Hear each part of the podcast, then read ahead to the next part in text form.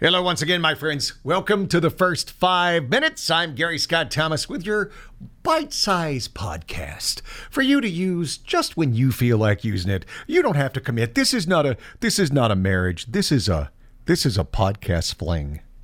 That's what this is. we'll take a look at the some more science news because I'm com- a, a, complete science nerd, and I, I I know I am. I'm just that weird way. So they have found this radio signal from deep space. This microburst is what they call it, and they found it. It comes out of nowhere, and they were able to predict when it would come back, which is remarkable. And they think, well, they have a couple of theories. We don't know what it is, but they're thinking it could be a neutron star, which is one of the weirdest things you've ever seen the collapsed star that falls upon itself, and its gravity is so dense that if you get near the star, time slows down for you. Uh, you might have saw the movie Interstellar when they did that thing where time slowed down, where they were on the, what they thought was for six hours, and they got back to the ship, and it had been 24 years it's crazy when you start getting in the timey wimey stuff like that. Or they're thinking it could be a piece of alien technology. We don't know, but it's crazy, right? Totally cray cray, right? Isn't that fun? Uh, here's another thing they're going to release 750 million genetically modified mosquitoes in the Florida Keys. Uh, they're going to engineer, they engineered them produce offsprings that die before they hatch. And they're hoping it'll slow the spread of diseases like Zika. Now, I bring that up because do you remember Zika? Do you remember the mosquito borne uh, uh, disease that really had a huge effect on uh, unborn children? You know, when they were born with birth defects or they would lose the baby. Eh, remember that? You don't, do you? Because it was four, five, six years ago. Here it is, all these years later, and we're finally getting around to getting the genetically modified mosquitoes out which I bring this up to prove to you how amazingly fast the world is working on COVID. I mean, think about it. We're doing we're doing vaccine testing now. Uh, COVID came about for in February, March of this year. We're doing vaccine testing. Now, to battle Zika, we're four, five, six years after the fact.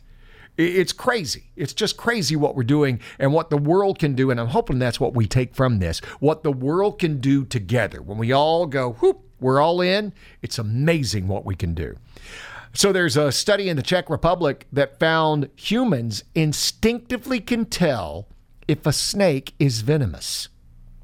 Humans have been dealing with snakes for so long, and they creep all of us out. Okay, you weirdos who love snakes are a pet. They love me. What? Sure, whatever. Snake has a brain big enough to go, I can either eat you or you can eat me. One or the other. That, that's it. Uh, but we've actually gotten really good at figuring out which snakes, when they showed people pictures of snakes and said, What do you think, venomous or not venomous?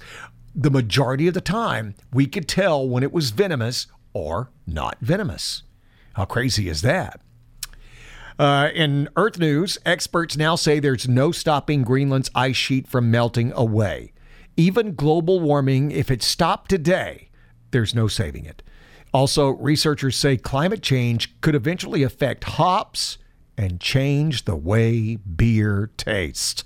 Okay, that's it. I'm going to go protest now. I haven't protested up until, but I'm going to go protest now. It's it's just crazy. And is homework pointless? They ask that question because listen, we can all just Google the answers now, right? I mean, it's right there, ready for us at our fingertips. So they did this big study at Rutgers University and they found yes, you can do anything with Google, but the problem is you don't retain it.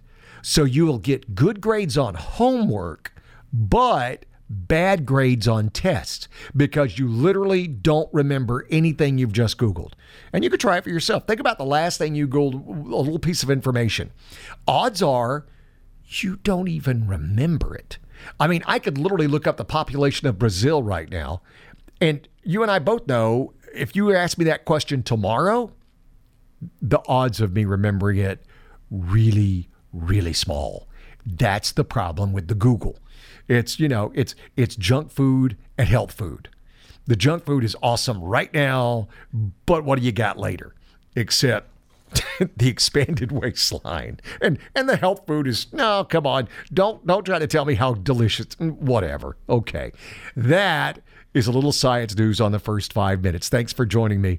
I'm Gary Scott Thomas.